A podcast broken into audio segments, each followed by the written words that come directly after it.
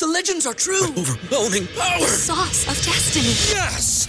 The most legendary sauce has arrived as McDonald's transforms into the anime world of WickDonald's. The greatest flavors unite in all new savory chili McDonald's sauce to make your 10-piece Wick Nuggets, fries, and Sprite ultra powerful. Unlock manga comics with every meal and sit down for a new anime short every week only at WickDonald's. Ba-da-ba-ba-ba, go! At participating McDonald's for a limited time while supplies last. This episode of the Stardom Cast is sponsored by Puro TV, your one stop shop for all your Puro DVD needs.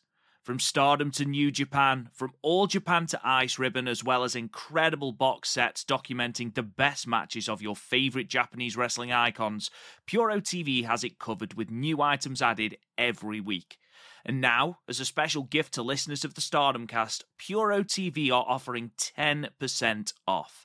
Simply go to puro-tv.com, use the promo code StardomCast at checkout and get 10% off your entire order. Once again, that's the code StardomCast to receive 10% off your entire order. The link to their website is in the podcast description. And now, on with the episode. Hey, this is Kevin Kelly, and you are listening to the Stardom Cast.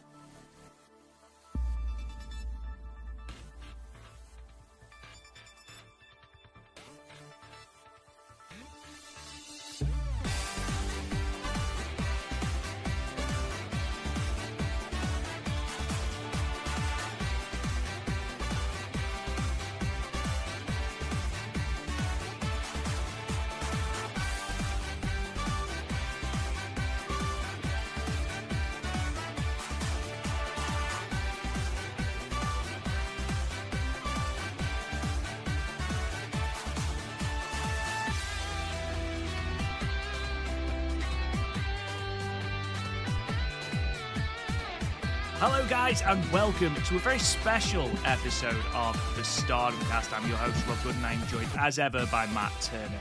And I feel like it's appropriate that, with Ring of Honor making its triumphant return to television this week, that we have a Ring of Honor alumni in Allison Danger. Allison, thank you so much for joining us today. Thank you guys. Thanks for having me. Hey, somebody booked me for an ROH show. Pretty cool. Absolutely. Oh my Um, gosh. Gonna be a- Y'all are ready for it. um, so obviously, Allison, you and Matt um, have known each other for a long time. Um, how did you like come to know each other? Like, what's the story behind that? Do you know the origin story, or do you want Matt- me to tell it? Correct. Because I'm going to be general because I do have that quantum leap Swiss cheese brain. We met through Ring of Honor when Punk was the coach, correct?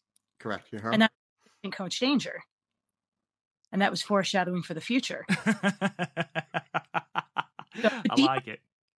Picks of the day. I just remember, I kind of just remember the group. yeah, I remember what would happen was a lot of times, and uh, Punk would kayfabe us a lot on this, which was the genius of him. Is there are times we'd be we would get to the dojo and we'd be stretching or whatever, and Punk would either be at TNA, he would be in Japan, or he. I mean, the one time he had a flight delay when he was working for Pro Wrestling Guerrilla, and he never told us he wasn't going to come to train. Or maybe every now and again he would tell Hagedorn because Hagedorn was working in the office. But we would be stretching, and there were times that like John Walters would walk in or Stevie Richards would walk in. But most of the time, our you know, quote, I'm Rob, you're a teacher. Well, I guess a former teacher now. Our substitute teacher would walk in, be Allison Danger. And a lot of us would be, don't get me wrong, we love training with Punk. We really did. I put him over all the time on the show. But when Allison walked in, we're like, yes, yes, because this is good. Number one with Punk is like you would start, you would stretch, you would run like this was in the old RF warehouse. We would run the five or six miles around the whole warehouse, and we would do nowhere to lie like a thousand squats. At, I mean, at least. I mean, yeah, I mean, it was it was brutal. Me and Hagedorn tried to figure out how many squats we would do in a session, but it was brutal. Be three, two or three hundred at a clip. And um, so Allison would come in. She's like, "Okay, what what do you guys normally do?" So we usually run, you know, about five six miles. She's like, okay, so we would run. We get to like two miles. All right, guys, stop. So that's enough. Then be like, what do you guys do? About like a thousand squats, like you know, two hundred and fifty a clip. Take a break, and then like do four. I said, okay. We get to like 200. She'd be like, well, okay, that's enough. Take a break. Do your push ups, sit ups. And then she would sit in the ring. Now, we weren't allowed to touch the ring. we were not allowed to touch the ring until we were like four four or five months in. But she would sit in the ring and she would go over flexibility. She would we would do yoga, and then we would be able to kind of pick her brain on anything uh, that we would, and then she would just go into stories, certain things, this or that, and it was just awesome. And she always treated every one of the Ring of Honor students, as the majority of a lot of people in the Ring of Honor uh, locker room did, with just so much respect. And uh, you know, we always had such a ball when Coach Danger was uh coming coming coming to teach the class we did we we we did we we we we earned a lot, awful lot and what's nice about the wrestling business, and you know this, Allison, way better than me, is you may not see somebody, you know, five years, 10 years, 15 years, and all of a sudden you bump into them and then you start remembering these stories. And I probably haven't seen you in, you know, God, God be 12, 13, 14 years. And we saw each other at that seminar back in the summer. And it was just like, remember that one time when, remember that one time this happened, remember the one time that that happened. All these stories started clicking. So that's just the beauty of, about pro wrestling and that, it's it's so nice to hear it from someone else's perspective. And I, I don't know why I can't center myself on the damn camera. God, you, you youngins in your technical. um, it's so neat to hear it from someone else's perspective because, like, you know, I've thought about my life and and sometimes I get it in my head where I'm like, yeah, nobody knows who I am, nobody cares, nobody remembers, blah blah blah. And then I'll meet someone, they'll be like, oh my gosh, we did this, and I was like, oh my god we did well this meant this to me and i'm like my gosh like it's just it's kind of nice and and to be able to do that and um yeah i'm like punk used to pull out the deck of cards i remember that gotch bible i'd still do it every week yep yep he would definitely do that and i'm like you know that's his thing. I i'm a i'm a totally different coach and and people and you've done my seminar my seminars are completely different. I don't think anyone does seminars the way i do and you know they're goofy and they're fun but you learn a lot and we did a i did a four hour one for um, athena in texas dallas i believe for uh, metroplex wrestling and we went four hours and i just looked at everybody i go i'm gonna be honest y'all. i got nothing else to do and like this is fun y'all just want to keep going like you don't have to pay extra like let's keep going we ended up going six hours wow yeah there's overrun and then there's that yeah yeah you know, I'm a big stick to your times kind of person, except when it's me. you know, your times doesn't go in the ring. I'm, yeah, I'm a stick to my times kind of gal for the most mm. part. You know, yeah, you have to be. when I only go ten. I suppose Sweet. that's what makes you know a dojo like a really interesting place. If every teacher is exactly the same, if you trained in exactly the same way as Punk did, then you know it would get very monotonous. I imagine very very quickly. But to have two very contrasting styles, and you mentioned the deck of cards. When I used to go to the gym, obviously, look at the state of me. I don't anymore. Um, but I re- I do remember the deck of cards. I don't know if it's a similar thing where obviously each card means something different, and then whenever someone draws the Joker, you will cry a little bit because you know it's going to be absolutely brutal. Is is is this the same sort of training regime? Yeah. Yeah. yeah. Right. Okay. Yeah if anybody's wondering what we're talking about, it's called the Gotch Bible. Uh, you know, you can look it up. You can do you can do it again. I do it. I do it once a week. I mix it in with my with my yoga. I go to the gym five or six days a week, and then I do that once a week, and I mix it with my yoga just to because I'm 40, just to keep up with my flexibility and whatnot. Um, but how Punk would do it is you would have your two colors. You would have black and red, and the black would be squats, and the red would be uh, push ups. So whenever you draw that card, like you get the six spades, whatever, you do six squats. And then if you got a face card, it counted as 20. The aces were 25. And the joker card was you do, you double whatever you just did before. So if you get a six, you do 12. If you, if the card before was an ace, then you do 50. So yeah, um, I tell everybody that uh, give it a try, but just maybe try it with like 20, 22 cards to start because you will burn your ass out and make the workout your own. You know, you don't have to do squats or sit ups or push ups. You know, you make it if you want to do it like I do four different exercises because you have the four different suits. You have the clubs, the uh, the spades, the diamonds, and the hearts. So that that's what I do because I don't think I can be doing those thousand squats anymore. Maybe one day I'll try. and then and the next few days you're just you're you're at bathrooming. yeah, yeah. M- my leg days is two days to recover now. I feel like this is something a lot of young wrestlers who weren't around in the early mid 2000s or even before then Mm. should be doing like always travel with that deck of cards in your bag you're at the hotel you got nothing to do and if it's like you know a cheaper hotel that doesn't have a gym or you don't have the ability to get to a gym you can still get a workout in you can get that conditioning and do what you need to do to keep going and pass the time and you know it, wrestling there's been a lot of times you sitting around at shows or you're sitting around in a hotel room and you got nothing to do and you know pull out the gotch bible I think that's a great idea. Obviously, I've still got. I think I've still got a bit of PTSD from that blinking deck of cards from when I was doing it. But We'll I'm push obviously. you through it, Rob. Thank you. We'll send I- Coach Danger after you. Sorry, It- it'll- it'll- shaking. um, now, just before I, I've got quite a few questions I want to ask Allison. Um, I know that Matt, you wanted to ask a question first, uh, to the point where you were super excited and text me to make sure that you got the first question in.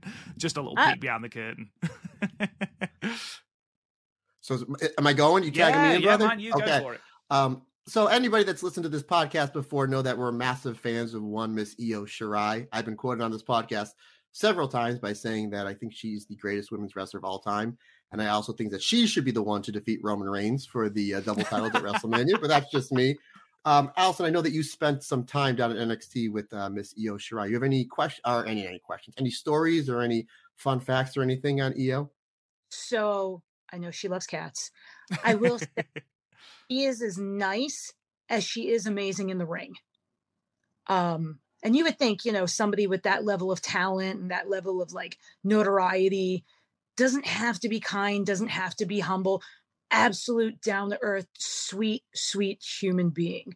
Um i got to work with her just a few times more shadowing Fit Finlay being the actual producer um because he has such great rapport with the women down there and um uh especially for like what was the one we did? Was it war games that i got to shadow him on and and Io was in there and just like and they're like yeah and then Io's gonna do this and i'm sitting there going I couldn't do that on the best of days. And she's been in the business how long and she's still getting it done. I'm like, good God. But um absolute delight to work with, very easy to work with, very talented. Um I remember specifically on an NXT show where it was Jacy Jayne, um, Persia Pirotta, who's now Steph De Lander again, and uh, Io, and there was an injury, and all of a sudden it's just Steph and, and Io. And with the help of their producer, they killed it. And just everything live on TV was just called on the fly.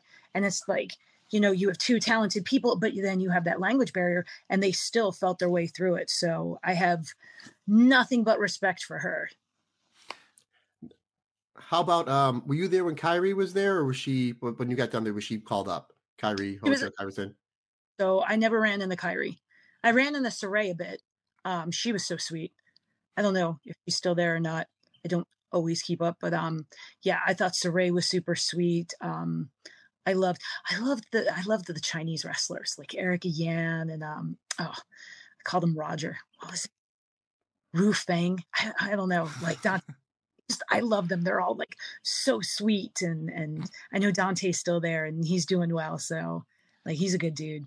Yeah, he's been on level up this week. Um, I mean, my my big question, obviously, about your your time in NXT was sort of piggybacking off what Matt said, and I was intrigued to know how. So, obviously, the Japanese talent that are bought into NXT, Mhm. how is the way they've trained different to the way that NXT and the Performance Center trains their wrestlers? Is it is there a huge difference? Is there a a huge sort of culture shift for them in the way they train? Do they have to sort of relearn things, or is it fairly? That's simple? a question. And and I worked with the lesser experienced girls, so I wasn't really working with the Japanese talent because Mm. a lot of them coming in, you know, they're fully trained. They've been through the dojo, you know, they've done all this stuff.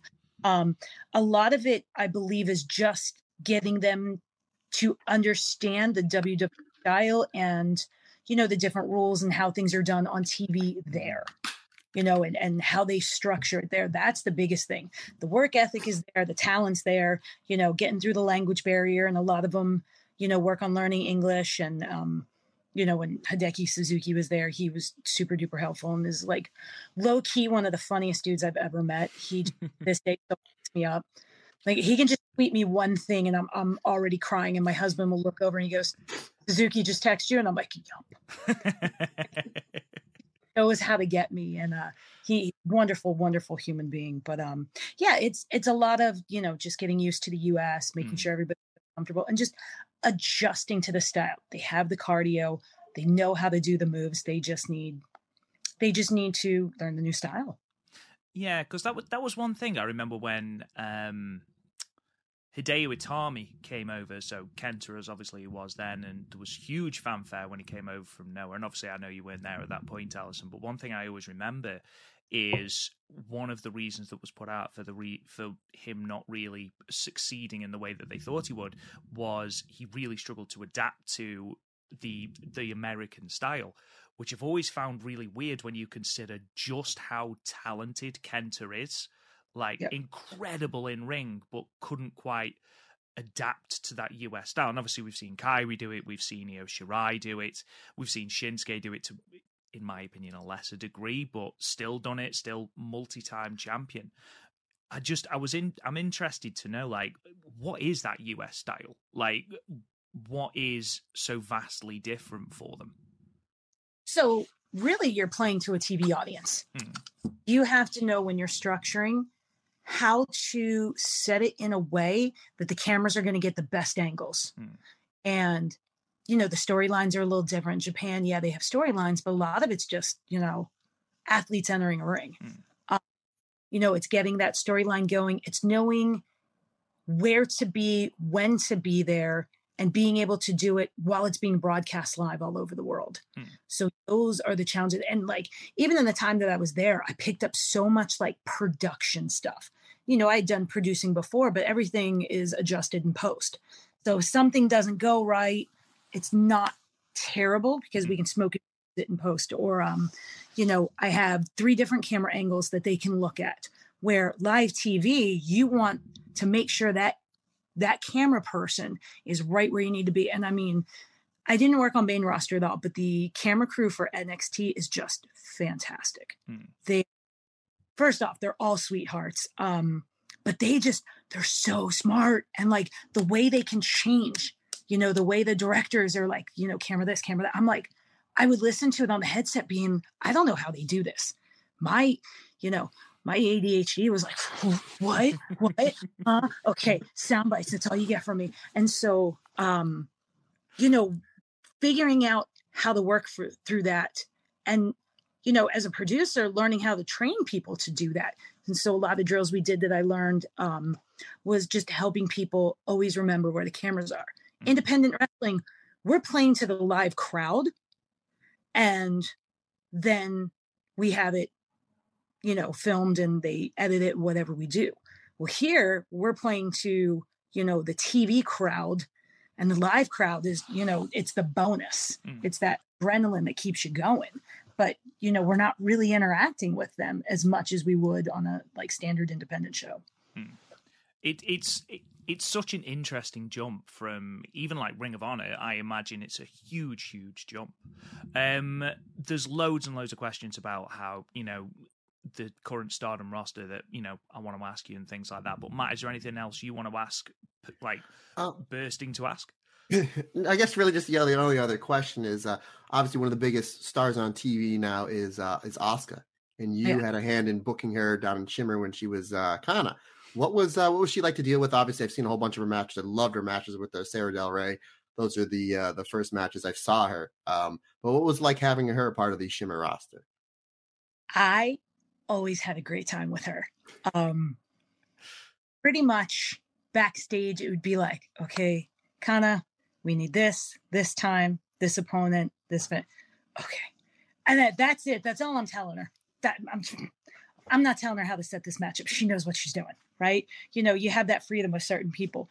But then like the after the side that you see outside of the ring, she is low key hilarious. She's just she's a good person and we would have so much fun at the after parties and you know we'd sit and uh, fans would come up and they'd be like uh, you know can i get you guys a drink and you know i'm not a big drinker so and very rarely do you see me drink at shimmer but i'd be like uh, i'd look at kana and i'd be like uh, tonight i get you mojitos And she'd be like, huh? And I'm like, and then over my toes and have a sip. And she'd be like, so I got over. order her drinks and that's, that's how we bonded. And, um, but she was a delight to work for. Um, I know there was talk of her having like not the best reputation coming in or there was difficulties over in Japan. I never saw any of that. And I'm not discounting anything that happened before, but from the moment I met her up to today, like happily work with her again. She's just that cool. Now, how about on the obviously this is a Stardom podcast, so uh, I'm going to kind of So, rope that in. Guys- well, Oh, y'all are going to have to school me on stardom. I am so far behind and not anywhere fluent on the current roster. I know a lot of the Americans that went over. My Japanese knowledge is all like early, early days. Like we're, we're talking Jumping Bomb Angels forward. So I, I'm the wrestling history gal. So That's I fine. am this opportunity to learn about who presently I should be watching.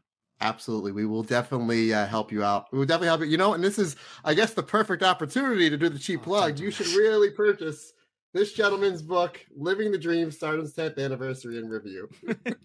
I always add that cheap plug in. You know, as a wrestler, you got to get your stuff over, your merch over, Allison. You know, you know how it is.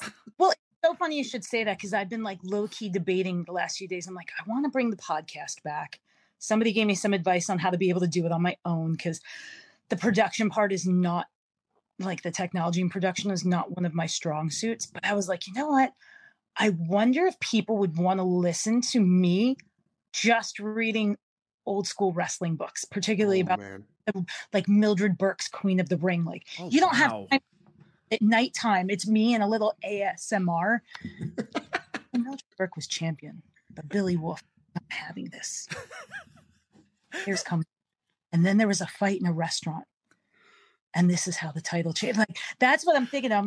you know, it's like an hour, like a couple times a week, where people just like start to go to sleep, and hopefully the osmosis things. Then they wake up and they're like, "Man, Mildred Burke was a boss coming to the ring covered in diamonds," and yeah. And I'm like, and it would never be current books because current books should be purchased.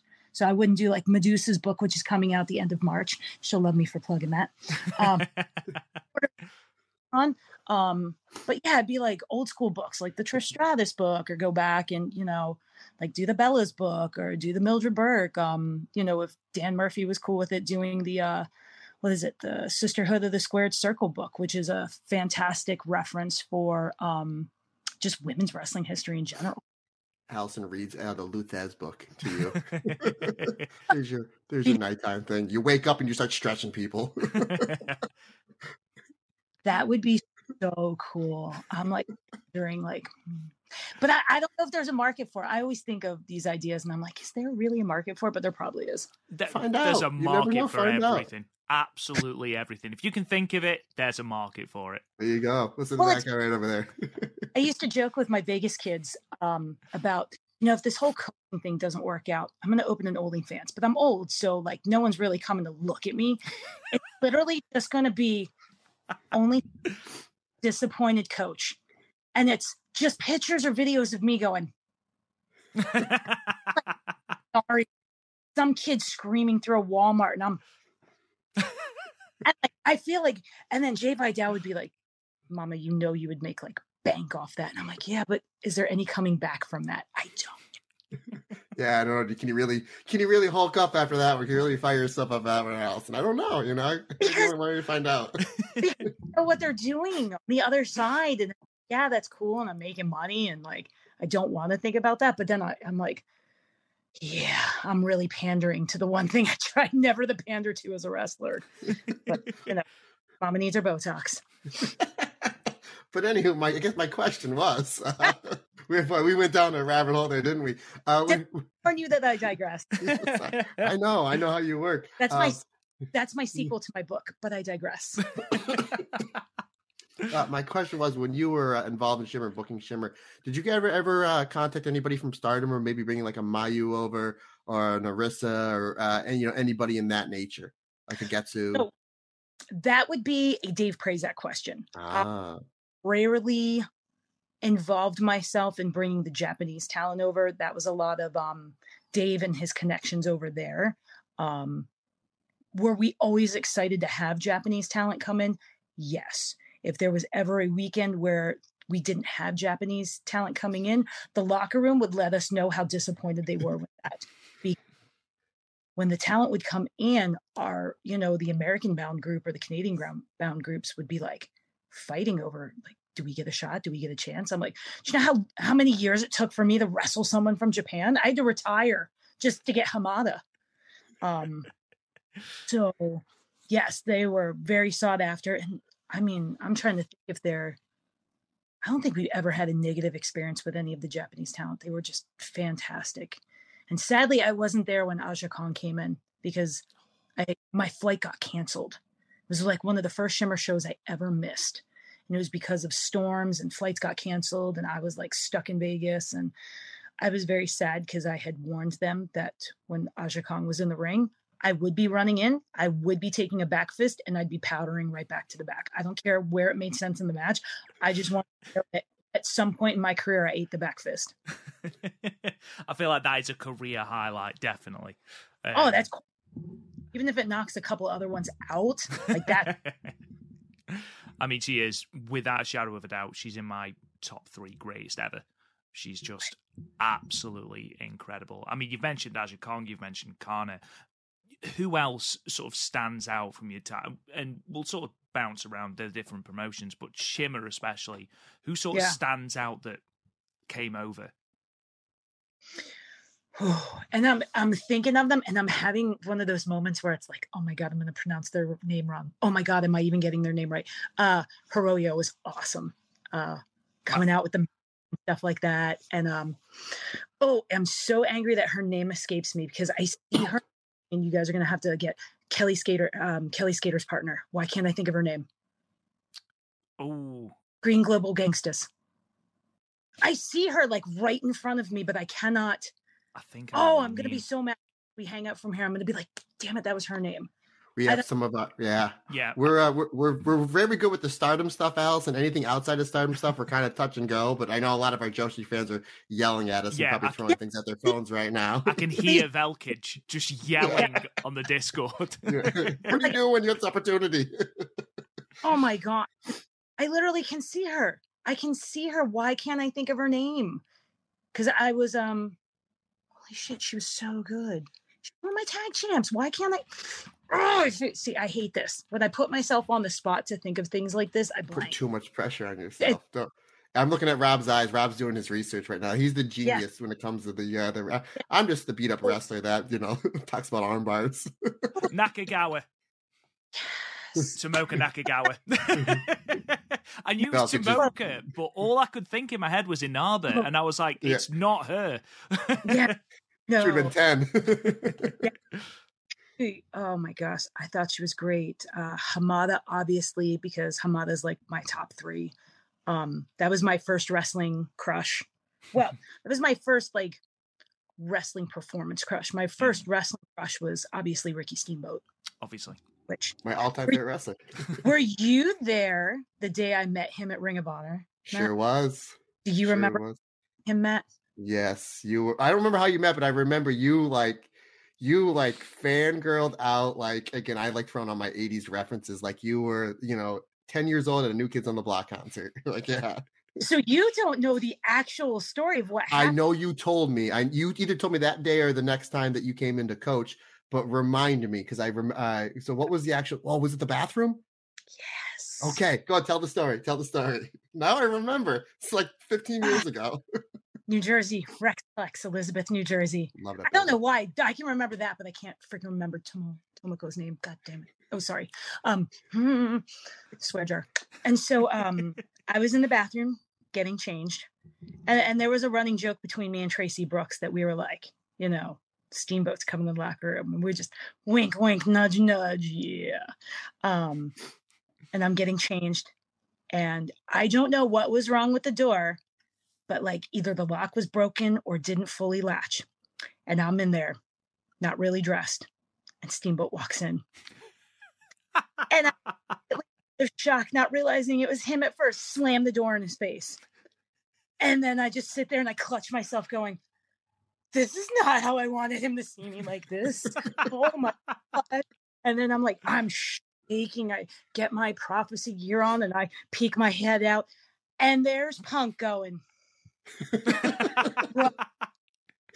How did you hit Steamboat in the face with the bathroom door? I'm like, Punk, he wants it me. Traci had to console me, but I know deep down she was now she had the advantage the whole night.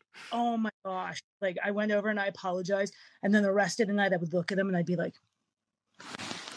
like I make eye contact with him. So that's how I met, you know, Steamboat the Dreamboat.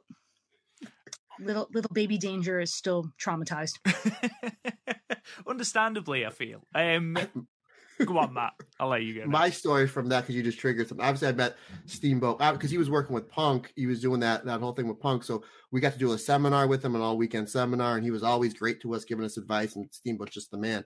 But just remind me of my story with him. I remember walking into the locker room, and there was one. And again, I'm I'm just out of the school. I'm it, lowest low on the card, and I walk in, and there's one empty chair and sitting in a triangle right around right where that empty chair was was Steamboat, Bobby Heenan, and Jim Cornette.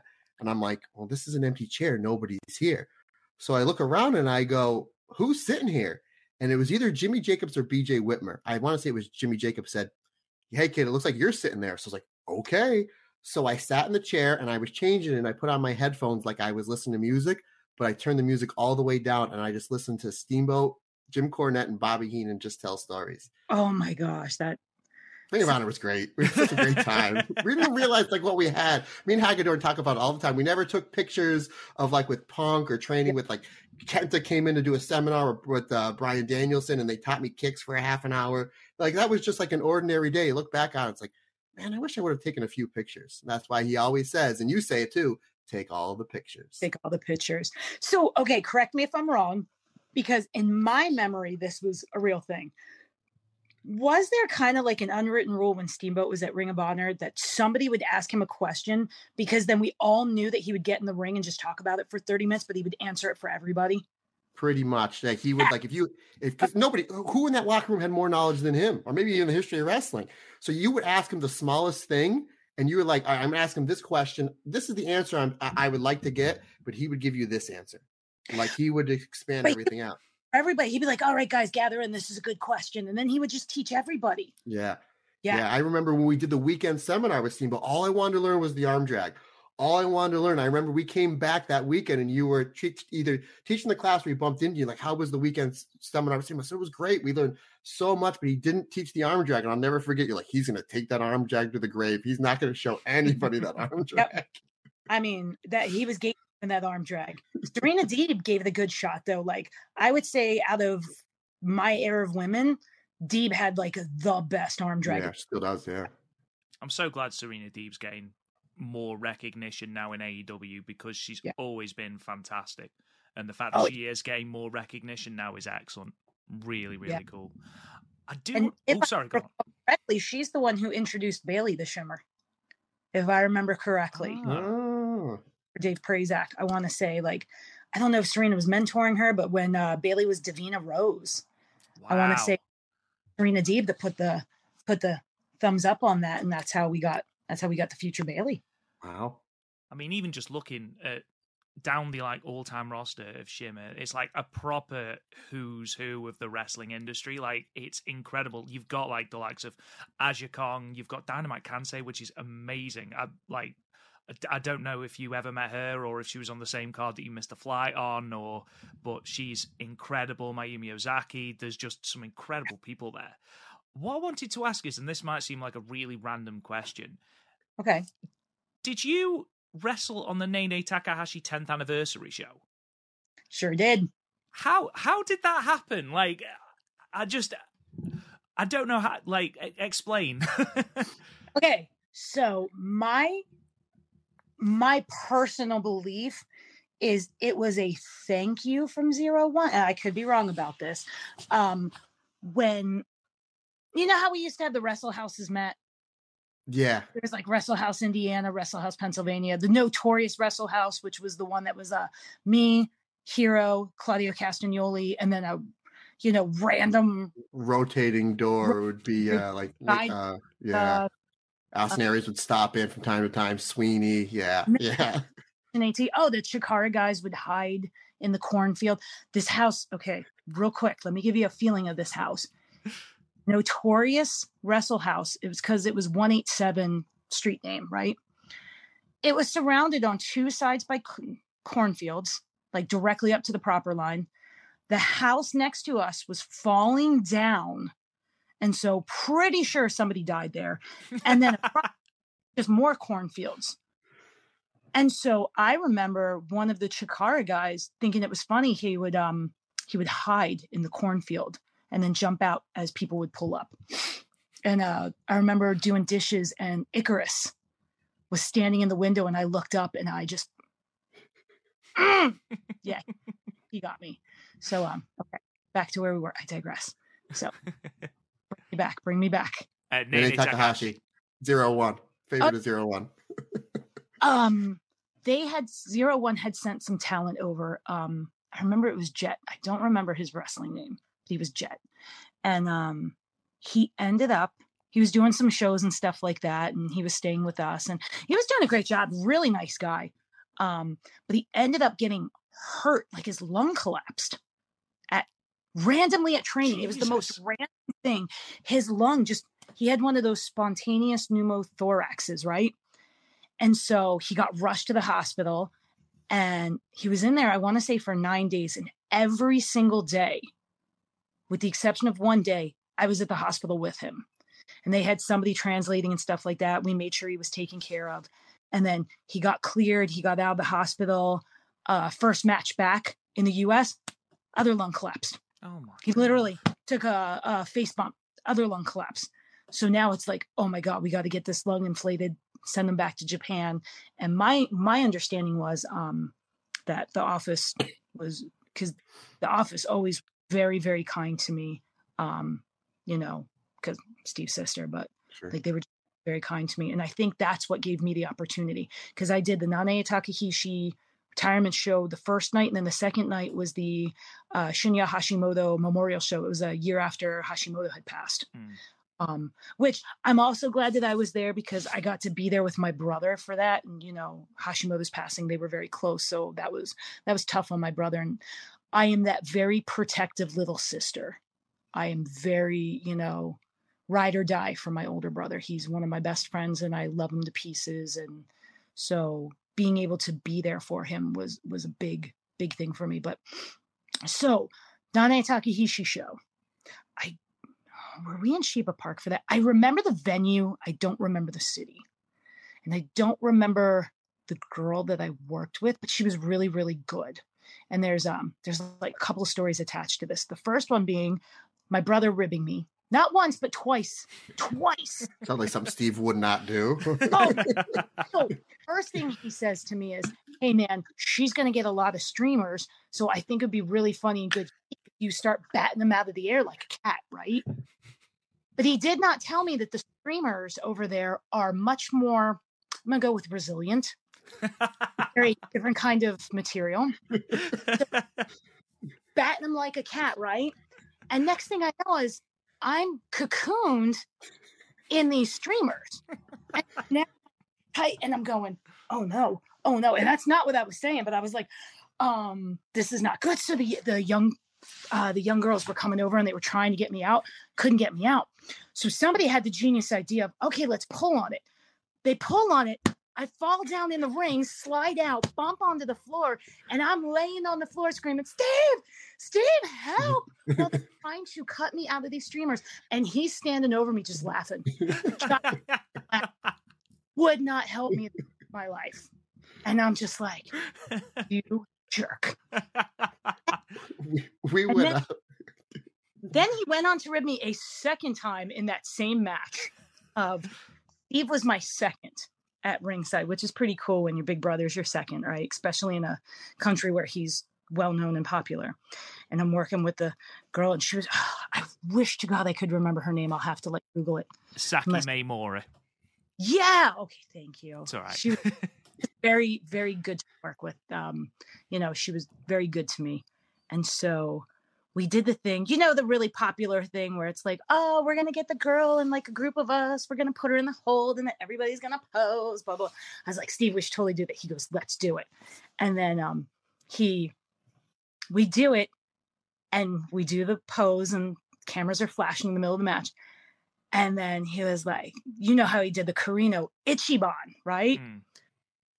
Well, he had taught me a Japanese obscenity. oh, and then I yelled the obscenity in Japanese, which one big no no. Ironically enough, it was the last time I worked in Japan. Um, I yelled he would go, no, no, no, it's it's it's it's Ichiban, and I'm like, what? He goes, it's Ichiban, and then the girl broke free, bumped us both, and then we went into it, you know, like fun little hope spot. But I said the S word in Japanese on Samurai TV. Oh. Thank. Did I mention I'm ride or die for him? Like, Do you remember that time you ribbed me? so we were there as REM. Do you remember the real evil monsters? It was a short-lived, probably because I cussed, very short-lived uh was Amazing Kong, Trinisha, aka Panther Claw. Um, I don't know if y'all recall her. I She was don't. For a hot bit. She was a diva search girl that had her first wrestling match was literally Japan. Um, I'm trying to think describe her to her without bringing up drama that could get me a lot of heat with um, you know, a certain former Olympic wrestler. Um, uh, uh, Raja, Raja Kong, I think was her name at TNA. No, Yeah, okay. Because I know you're connecting the dots. Yeah, okay. I see you're going. it's all coming back to me now. So we were the real evil monsters, REM, and pretty much we were the lackeys to to Kong. And keep in mind, I love Kia. I love Kia the pieces. She's she's such a such a good person. And um, so she gets there, and I had just gotten off the plane in Narita, and they drove me straight to the zero one offices, and they're like, "Yeah, we need you to cut a promo." I'm like, "Sure, I'm okay." And so I'm with these two tall women of color so they stuck me in the middle that was their idea not mine um because i just kind of looked at them i'm like um, is this okay you guys? Like i'm not trying to cause any problems. And then they have us cut a promo and we're in front of the um nanae takahashi's uh, poster which if you've seen the 10th anniversary poster it was made like a concert like she's a rock star. And she's like this and she's holding a microphone so I'm cutting my promo and I feel Kia next to me, like kind of moving around. I'm like, she's she's trying to make me crack. Like I, I'm there's no corpsing. I'm a Karina. We're doing this in one shot, right? And so I I don't break. I don't break. And then she stops, turns around, goes into her thing, and I just kind of look behind me. She had changed the microphone into a um twig and berries. And so you see kind of mm-hmm. the camera, and I'm like, there's bangers and mash behind my head in Sharpie. And I'm like, I haven't even met Taka, Takahashi yet. And I'm like, she's going to hate me the second she meets me. oh no. I'm like, this is how I die. I die in Japan. Oh, I went out, you know, like a boss. But yeah, so it was a very uncomfortable trip. um, what was it like, like working that match? Because obviously, I think you, I think you faced Nanae in the uh, in the six woman with um, Amazing Kong and Panther Claw. Um, like we see her now because she's still going at age forty five and uh, still going strong, very much so. Yeah, Right. champion in stardom. Yeah. Absolutely, tag champion in Stardom. Like, what's it like being in the ring with her? And more important, how hard does she hit? So I have not the best recolle- uh, recollection of that match. We had an issue where, you know, I'm still I'm only six years in, but like I'm still I'm still learning. I'm still learning, right? Um, still learning the the Japanese style. Kong's cemented there, you know, and knows a little bit of Japanese where I know very little. Um, Apart from that one swear word that your brother taught you, obviously. Ichiban. and so uh, I remember being very, very nervous because I already was um, something was bothering me in my abdominal area, and I don't know. I, I discovered later that one, I had I ended up with costal costochondritis, which is still lingers to this day, which is an inflammation of the lining of the sternum and rib cage. Which, uh, you know, I broke my sternum. I think a year after that match, so it kind of it kind of tracks. I remember being really really nervous, and then there was an accident on the highway, so they didn't get there till like moments before our match. And they had called the whole match in the car and came in and are like, this is what you're doing, but they're telling us in Japanese. I have no idea what's going on. So I'm literally walking to this match. I have no clue what's happening. I do not know what to expect. I remember being held down, frog splashed, and then I felt boom, and it was an abdominal muscle tear because I was like this. I couldn't protect myself. Sure. I just took the thing, and whatever was bothering me in my abs boom, it was gone. It I felt that baby tear and I'm like, oh no, oh no. And I feel my body like inadvertently curling up. Well, don't they pull me out again? And I'm literally going, Kong, Kong, I can't do this. I can't do this. Like I'm hurt. And you know, I'm not really one to like get out of it, but at this point, like I'm struggling to breathe. I'm like trying, Kong, trying to get to her. Um, I take a second splash, I roll out, and I'm just down and I'm trying to get up. And I guess they like beat me on the outside to keep me out, which I was blessed for that. And so the match was not what I've wanted it to be. I, I know all six of us were very disappointed that the match ended up being, and it was just, you know, I was just kind of doomed from the start. And I felt so bad that I went to every veteran in the locker room, in the zero one locker room, and apologized for my terrible performance. Wow. Nothing is scarier than going up to Otani and just like trying to say in Japanese, because I had to learn, I learned it in Japanese, how to say, I'm sorry. I apologize. I hope I, I apologize for embarrassing you. Um, humbling. So yeah, I, I, it, if I knew then what I know now, it would have been a completely different situation. But mm. I just, you know, it was it's it sucked. Yeah, I, it it sounds that way. I mean, to tear an abdominal muscle is bloody painful. Yeah. Anyway, I mean, I've had costochondritis, um, yeah. um, but to have that and then sort of to then take a second splash on top of it, and it's Jap, it's Japan, so yeah. there's no punches pulled. Um, yeah, yeah, that must be. Yeah, I can. And they had no. Sympathize. They had no idea. There was nothing unsafe about the splash. It was perfect. It was beautiful, like exactly where you would want it to be, picture mm-hmm. perfect, right? It just me not being able to communicate that, hey, something's wrong. I need to veer off. And it was one of those like, I can get through it, right?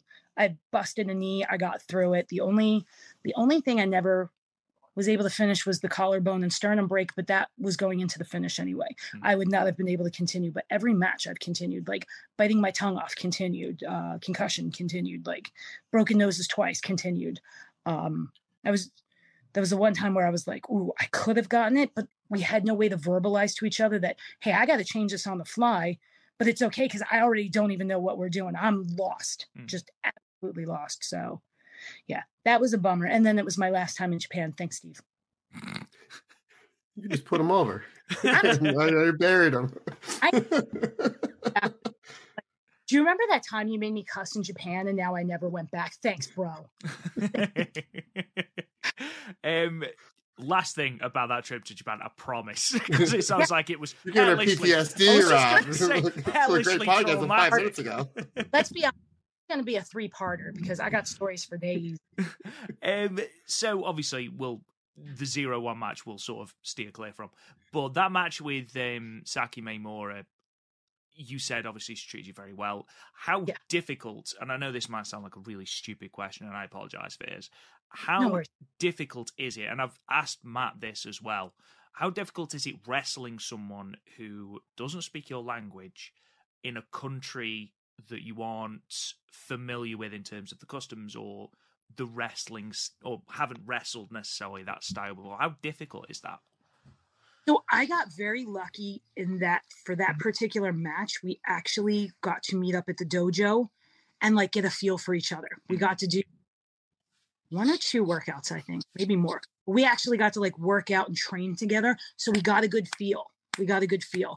And I was always taught if you know who your opponent is going, you know, if I'm going to a show and I know who my opponent is, I've studied that opponent. I'm walking in, I know their move set already. Like they can tell it to me, but I already know it. Mm. Like that's the way I was always prepared. And this was in a time where, remember, Matt, the early 2000s, they were never really announcing who you were against. I I more often than not walked into shows with no idea who my opponent was. But whenever I had the opportunity to know, I did my research. So I did my research on her. We got to spend time together in the dojo. So I felt very comfortable, very, very safe. Now there's other times where it's, you know, it's a little hard. You kind of look at each other, but you you work through it. You know, I've worked with, you know, I teamed with someone who's hard of hearing. So I know if I have to like call something on the fly, I know I got to make sure it's in the correct ear. Mm. Um, you know, my Vegas kids and I, we actually learned a little bit of sign language.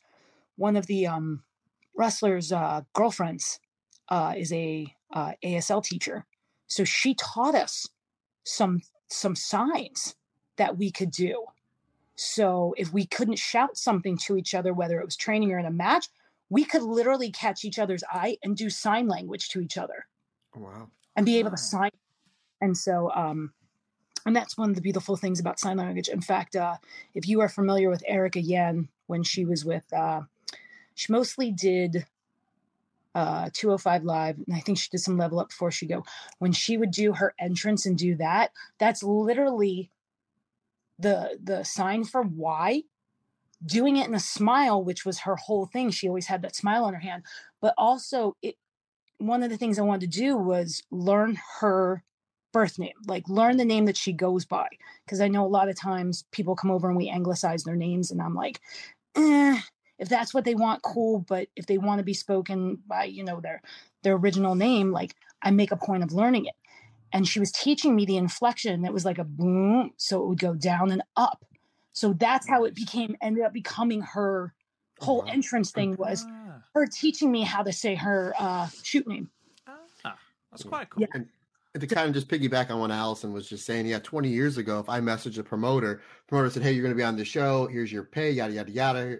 Well, who am I wrestling? I said, You're wrestling Rob Goodwin. If I don't know who he is, Yeah. there's no YouTube, there's no Twitter. You can go on their MySpace page, but if you don't have a DVD or VHS on that person, you're kind of just getting to the show as early as you possibly can. And you had to use MapQuest. Remember that? Remember for the phones? So it would tell you three hours to get there, but you know damn well it's going to be three and a half, three forty-five. You get Yep. there early and be like, okay, who's Rob Goodwin? Who's okay? It's me and you. We got eight to ten minutes. The finish is this. What do you Yeah. do? And then and you kind of just you know figure it out there. That and that's I would always try to make it a habit to get out to shows really early. One to get a workout into the ring. Two, I'm knowing I'm going to hit traffic. Three, Rob will back me up on this. I'm a time fanatic. If I'm not early, I'm late. And uh exactly and uh, just because you're trying to work something out, because it's like, okay, do I have any DVDs of this guy or any VHSs? Because there's not now all of a sudden you're wrestling Allison Danger. Okay, did I just go on her Twitter page and there's highlights, there's this, there's that. I go on YouTube. I'm like, okay, I have a good idea that you do this, this, this style work with what I do. Okay, I have an idea what I'm doing, and then you kind of you know go from there. But yeah, it's just crazy how fast the world has come along in 15 or 20 years. Absolutely. And, like, a little further than that is especially as the women we were all being taught the exact same thing regardless of the school. Everybody was being taught all of lita's repertoire the occasional trish stratus thing and maybe a little bit of victoria.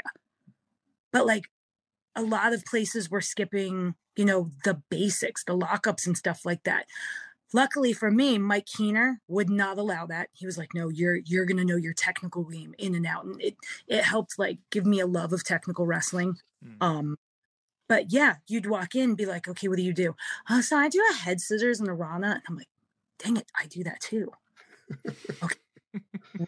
And so it's trying to find something different. Mm. something that's where like I really got into tape studying and you know the notorious wrestle house um because oh boy, the tapes. the tapes the tapes uh hero yeah, I, I, go ahead. still does this i don't know for sure but i imagine he still does this because he's got like crazy good mind for wrestling history and and you know i bet you you could text him and be like hey chris like this wrestler this year oh yeah it was this this this is how long it went like he he knows he's probably I, I imagine he's a savant about that stuff but chris hero had this very famous or well known within wrestling um, tape collection.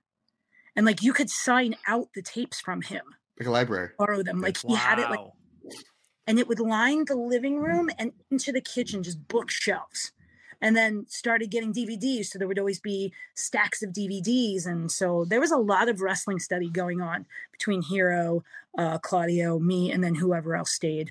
So that's where I really got to start watching wrestling and getting a feel. You know, my brother hooked me up with a lot of like RCO stuff. And I want to say his name was George not George South, but he was a he was a tape trader named George.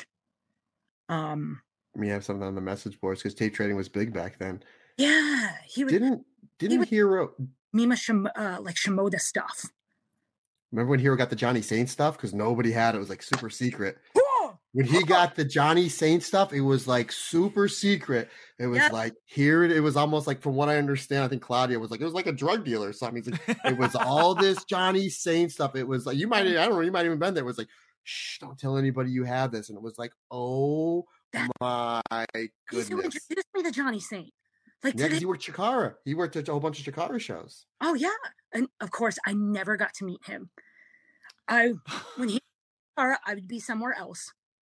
Um, when I got to the PC and would guest coach, and then when I got signed, he would never be there at the same time. And I'm like, at least Johnny Moss was there, but like um Johnny Saint was never there. And we're like two ships passing in the night, which is funny because and you might have actually met him before I did.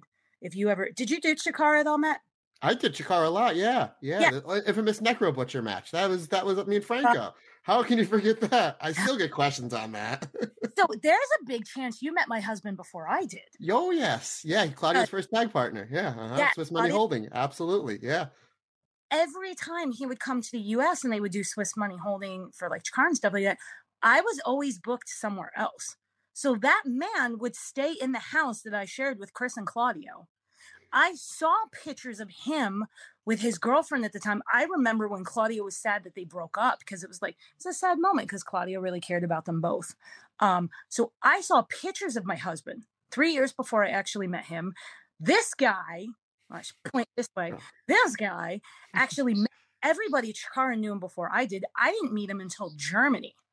And I saw him from across the room and I was standing with, and you're gonna laugh at this name, Emil Sitoci. Okay. I would- Yes. Fun of Sitoci. Best abs in the business.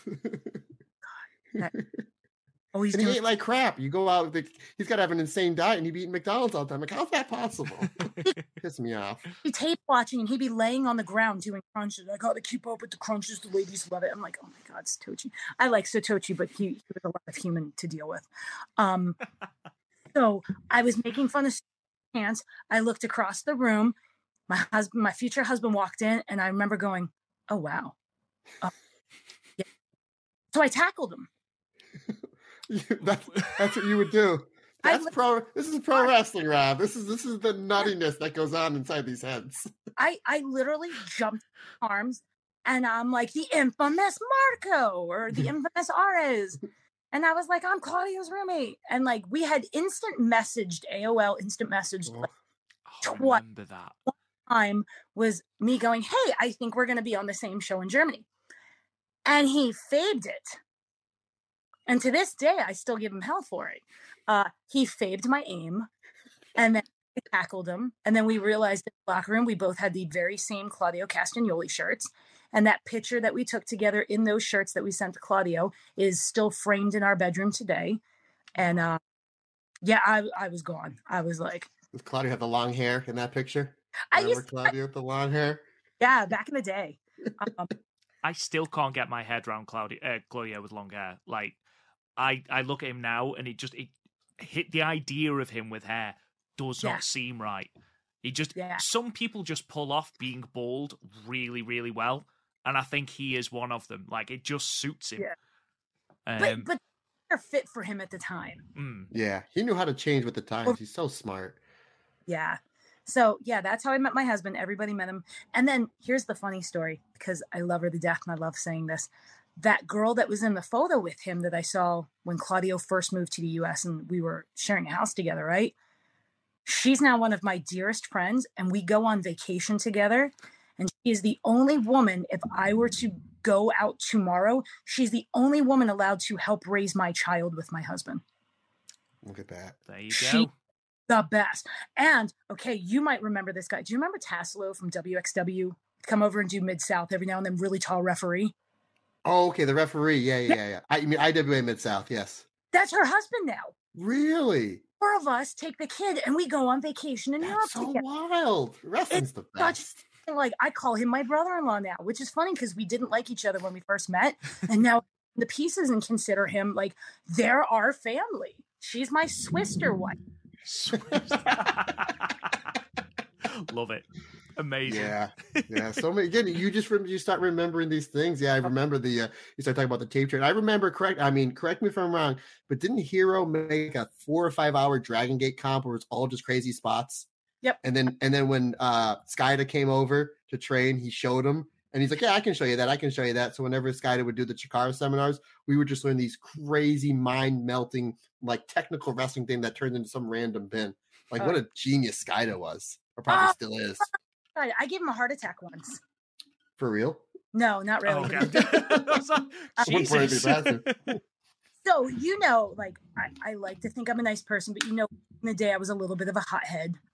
Um, it's I, I like to say I'm Canadian till I'm not, and then you meet the Philly side of me. So like, maybe part of me is really nice, but the Philly and the hockey player in me, if I'm mad, it I was quit. Like it was like boom. And so I remember being mad at two of the Dutch kids that came over. I'm not even going to mention their names because they don't deserve it. Um, they were very disrespectful to Claudio one day, and Claudio's such a nice guy that you know The nicest. The defended. nicest guy in wrestling. Too nice to be in wrestling. And I remember I was just to the point where I lost my temper, and I yelled so loud at one of them that Sky that was in the shower, he actually screamed and comes running out in a towel, clutching his chest, going, What's going on? You know, and I'm just like, kind of like, everything's good. I'm mad. And he goes, Oh, oh, oh, Cassie, you you scared me. Like, "Oh, no, I don't I want to I be remember. I think I remember somebody telling me this story. I think you might have been you. I was like, "Wow, she's mad at the." Yeah, I think I vaguely remember who those two Dutch guys are. Again, I won't mention who who I, Yeah. my guess is. they're not they they get no not, notoriety. I want to say the one was still in wrestling years ago, like when I I think when I met the hubby, but uh, the other one I think retired. He he quit. I think as soon as he got back to the Netherlands. From that telling off you gave him. There was a lot of stuff built up to that. Mhm. I um because remember Osugi would come over. Milanito collection. Okay. Yes. Yes. Yeah. Uh, Milano's mini. Milano, who's actually who do- who's a trainee at the Stardom Dojo. Stardom yeah. Dojo, yeah. mi- yeah. He would come. up- He would come with his. Uh. He would. It was almost like his mini with the fake dog and everything. Yeah. Milanito. Yeah. I remember seeing Milano Collection AT the first time I went to Japan. It's the only time I got to go to the Korakuen Hall was as a spectator, but they brought us over. Um, and I was like, oh my God, I'm, I'm going to go see Toryumon. This is so cool. We saw the Corrigan. He came out. I fell in love. Um, and I would, I would low key hit on him. I'm not even gonna, I'm not even gonna try and fave it. Like he would come to me. It was never serious because I was dating someone, but like, uh, he came over. It was right around my birthday, and I looked at my boyfriend. I go, "Is that my gift? Is that my gift? That's my gift. That's what. Come on, hall pass. That's my gift, right? I I never do it, but like, and then I remember Milano would like play into it, and he like one day pretended to drop a quarter, and he was just like, Bend over. I'm I just did like, that today. yep, yep. I- we're, we're good because he was just such a good looking guy, but he he was fun. They were fun, but Milanito was wonderful. I loved when the knees would come over. Yeah, I always had, I always had a lot of fun with Skayde. Well, now But I I- got to ask the question: uh, Milano or Ricky Steamboat? You can only pick one. Oh, so Steamboat's got the gray hair, and I'm like, if it's gray, I'm here to play. That's what she, she said Yeah. 20 years ago. I a today picture of Milano. To, to I I need to do my due diligence and see proper pictures. we can dig it up because he, does he still do some of the commentary, Rob, on some of the Stardom shows? Ricky Steamboat. No, no, no. I was just going to say. um, Milano. Uh, mm, ooh, does he? I think I know he sometimes does on did. Maybe He- the New Japan shows. I don't know, yeah. but I'm googling. After this is done, y'all. That's right. We're gonna give we're Yeah. gonna give Allison a whole. I think part two of the interview is Mm. going to be we're gonna give you a whole bunch of starter matches to watch, and then we're just gonna be like, "What did you think?" You know, because you said you want to get caught up, and we'll we'll we'll we'll, we'll hook you up. Yeah, that's going to be the part two because let's let's be honest, this is going to be a mini series. Absolutely. I've, I've had the rotation. best time ever just listening to you two. Honestly, this has been so much fun. Um, I'm going to ask just one more question, Allison, and then Sure. we'll, we'll let you go. Uh, It's sort of a two parter. Um, obviously, you did work at Shimmer, and now are you still working with Women's Wrestling Army? Yes, Yes. yes. So, two part question.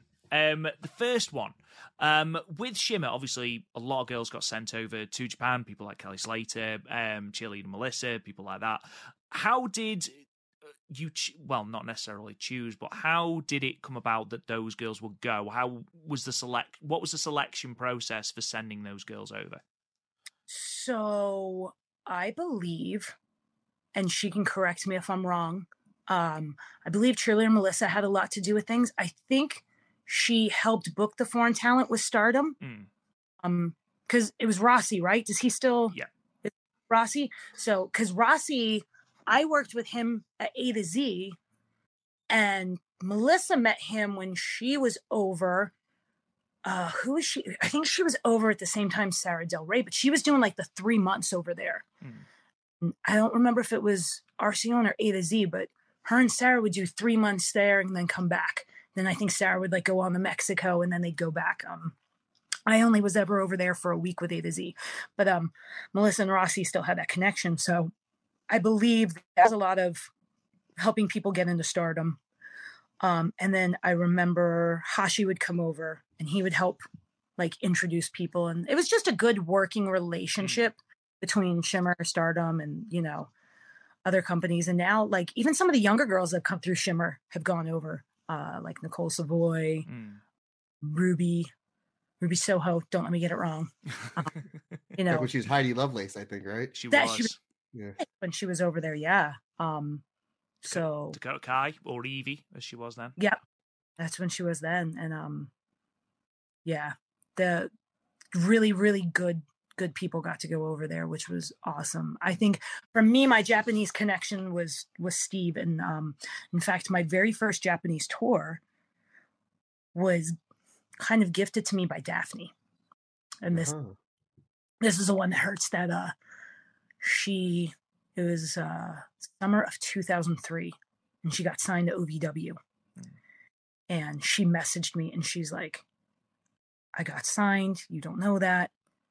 They're telling me i have to pull off this japanese tour. I'm supposed to be doing this very first a to z show. They're bringing me and another american over um, like as the attractions. I told them to bring my sister my my crabby sister that that was our whole thing like i don't you might have remember matt when her and i would do the crab thing in the ring We'd Is that what that's from? I never look at that. Yes. Wow. I remember that. I remember what the, Grandmother. I thought maybe you were like low key waving to somebody in the third row that owed you 10 bucks or something. I don't know. Wow. Now I know. Yeah. she was jokingly doing that on the ropes one day, and I was like, "We got to work that." So every match we ever did, somehow the crab would get in there, um, and like literally up to our very last conversation, the last time we said "I love you," we called each other "crabby sister." Um, but she had told Japan, she's like, "Take her, take her. She's a Corino, blah blah blah," and so I had six days notice, and I was on my way to A to Z. So Daffney gave me my very first tour. The day that I got the call that I was officially being offered the contract at WWE because I'd been guest coaching almost a year at that point. I think the running joke was the only guest coach that came in more than me was Dave Taylor. Four coaching runs, and I got to do a tryout unsigned. I got to do a tryout as a coach in Vegas. Like, so I felt I, at that point, I was like, I'm confident I'm getting there. Mm. The day I got the call to say, You've got the contract, it was Matt Bloom that called me. And he was like, How you feel? I go, I feel good, coach. I'm on my way to Shannon's funeral. Oh man.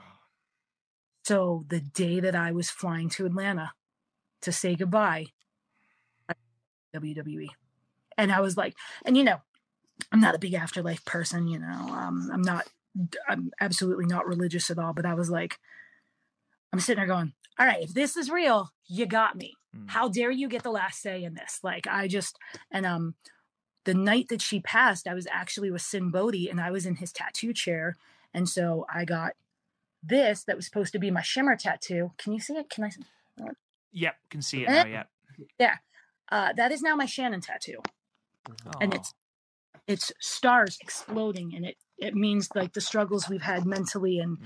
how we fracture and stuff like that but it's done in the shimmer colors watercolor style and yeah it was supposed to be small and yeah i i remember trying to reach her while i was in the tattoo chair so this will always be my daffney tattoo now Yeah, It's a beautiful tribute. It really is. Um, my final question, sort of. yeah we can't end it on that y'all We No, no, gotta no, don't worry. Bring it up. We got to bring it up. um, obviously, you're still doing work with uh, Women's Wrestling Army, which I did clarify earlier because I was like, I'm sure she is, but I just need to clarify. Yeah. If you were to open up some sort of relationship with Stardom nowadays, is there Okay. anybody on the WWE roster that you think straight away, I'd love to send her to Japan? I think she'd do brilliant work in Japan. Who sort of jumps to mind? zoey stark would be the first one from nxt i would send over hmm and, and you know people are going to say i'm biased because i did help train her um because of her connection her original trainer was tom howard who was steve's partner in zero one Mm. and at that point i wasn't taking on anybody in vegas i was like no we met in right before the pandemic at the disco hit and uh um yeah so she would be one of the first ones i would send um ivy nile i think would do good over there Mm. I think Lash Legend would be a hoot over because she's so charismatic Mm. And she can do all the like tall woman things. Yeah. So I feel like she would do really, really well there. Um I would say in a year or so, Tatum Paxley, I would send. I'd give her more time in the US because she came into wrestling as a non-wrestler. Mm. She was a power lifter. I'm trying to think who else is down there. Um, those are the ones off the top of my head because I'm trying to keep in mind that there are a bunch on the roster right now who've already been. Mm.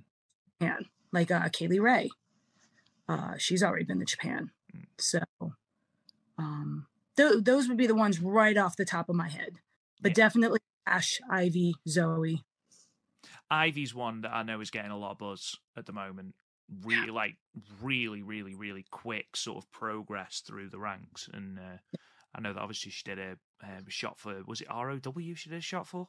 Um, She- Uh, it was Booker T's group. Is that Yes. ROW? yeah, ROW. Yeah. reality something of wrestling, yeah, yeah, Yeah. that- And uh, I know that you know everyone was like, "Oh my god!" So yeah, I'd like to see her. To be fair, in uh, in Stardom.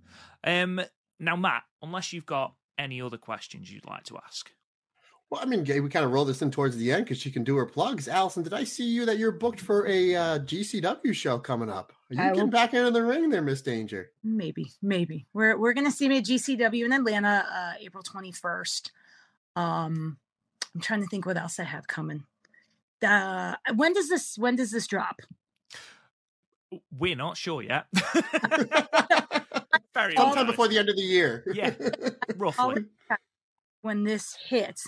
But don't sleep on Catalyst Wrestling. I'm doing a lot behind the scenes with Catalyst Wrestling out of Brooklyn. Uh, Homicide's there, uh, Colby's there.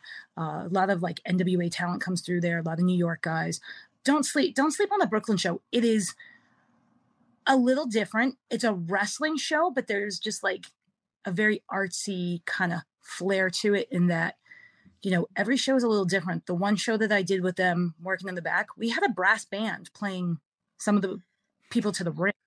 And to see Black G's going to a slowed down, creepy version of The Saints Go Marching In by a live brass band is something I feel like every wrestling fan should experience at least once. Absolutely. Yeah, they're up in Brooklyn every other month. I'm doing GCW in April. Um, just trying to work on building the knowledge of uh, women's wrestling history and whatnot. You know, who knows? I might be doing that. You know, bedtime stories with Allison Danger. God, that sounds so creepy though. You don't know until you try. Absolutely. You don't know what you're trying. You know what? Remember what CM Punk would always tell us: if you don't ask, the answer's always no. You know, I tell Rob that all the time. He's like, "What do You you think do, about this?" fair. That's that's what. If you don't ask, the answer's always no. What the hell? What are you afraid of? Failing? You know what I mean? How, Yeah. How often do we But- fail? All the time. and he would also tell me and this is only the wrestling this is not for the rest of the world uh sometimes you know it's better to say i'm sorry than to ask permission and it's usually it was in context to hey we want daizee haze to do a jump off the top but we're to catch her and we're to samoan drop her into the front row punk would be like don't tell gabe just apologize so that in context that one is okay Yeah. in other contexts that is not a life no. No, Life. only in wrestling. Yeah. So Yeah. consent is king Life lessons with Allison Danger. um, Allison, it has been an absolute pleasure having you on the podcast. Honestly, hearing some of the stories and listening to you and Matt talking about, you know, everything from Ring of Honor to NXT to everything in between has been uh, an absolute pleasure. And I'd love to have you on again and, Yes. you know, us sort of not necessarily educate you in the new world of stardom, but to uh, give you some stuff to watch and maybe fill you in on some of the happenings in stardom if you're interested. I would love that because um, I, I love doing my homework. Uh, you know, I know a little bit about Marvelous only because uh, Mm, uh, Queen Aminata, that's my girl. yes. It's criminal that she is not on TV every week. I'm just putting that out there. If you, if I had to sign someone to a major company today, she would be the first person that, like, hands down, yeah. It's absolutely criminal that she's not on television. Yeah. but uh you know she introduced me to a different company because Chigusa Nagayo and you know anyone who learns women's wrestling history from me is required to watch the Gaia Girls documentary before we continue. Yes. Um, and then I always say, text me when you hear the drop kick. Oh. yes. When you know, you know. But um, he loves some Stardom homework, yes. and you know, so Oh. that next time we'll actually discuss it. I will get on that. Yeah, Yeah. As soon as I get off this, I will send you uh, a, a handful of matches, and then uh, let me know when you watch them. You know, anything that I can help, or Robbie's smarter than I am when it comes to the Stardom stuff. Um, and uh, that's I'm one of the smartest people out there when it comes to Stardom stuff. That's why this is his baby. He created this whole deal. If it wasn't for him, we would not be here on the well, at least on the Stardom cast. I'm not going to say in the world, but uh, yeah, I'll send you uh, three or four matches, and then when you watch them, and when uh, whenever you want to come back on the show, let us know, and we'll just have to we'll we'll work a time out, and uh, we'll reschedule two or three times like we did this one, Right. and Absolutely. that's the way it works. And then uh, we'll definitely have you back on the show. This was absolutely amazing. It was so good catching up with you again, Yeah. Allison. See you guys, great to meet you, Rob, and uh, Thank I- very I'm really much, you too. Um, right, guys, and that is the end of our podcast. Thank you so much for listening, guys. We Oh. could not do this without you. Thank you so much. You can subscribe to the podcast wherever you get your podcast. Check out the website, www.thestardomcast.com. Check out the Patreon, patreon.com forward slash the Stardomcast for loads and loads of historical episodes and all of that good stuff that Matt's doing over there.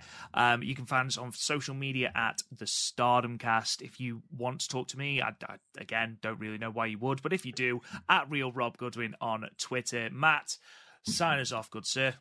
Well, before we go, Allison, how about you? Once you do you want to plug your social medias? Um, so at Allison Danger on the Twitter, at the the Allison Danger on um Instagram and TikTok. I'm on TikTok, you guys. I don't do a lot of stuff on TikTok. I do a lot of Bluey and Bingo. This is the stuff. Yeah, that's that's my happy place right now. Um, so if you just want to see like a goofier side of me, go to TikTok. Uh, do I have any other social media? Probably not. I'm not a huge fan. Um, but yeah, and then uh, make sure you check out Catalyst Wrestling. And if you are in the Atlanta area, April 21st, come see me at GCW and see what I'm up to. Well, there you go, folks. Yeah, there you go. So if you want to get a hold of me, folks, Matt Tur- Turner OF on the Instagram and or the Twitter. If social media is not your thing, we completely understand. Hit me up on the email. This stardomcast22 at gmail.com is the best way to get a hold of me at the email. Once again, folks, we thank you so much for your fantastic support. And like I said, any questions, comments, anything that we can do or I can do to make the show better, just let me know. Because like I always say, it's just not my podcast. It's our podcast because we're all together and everybody's different. Everybody's special.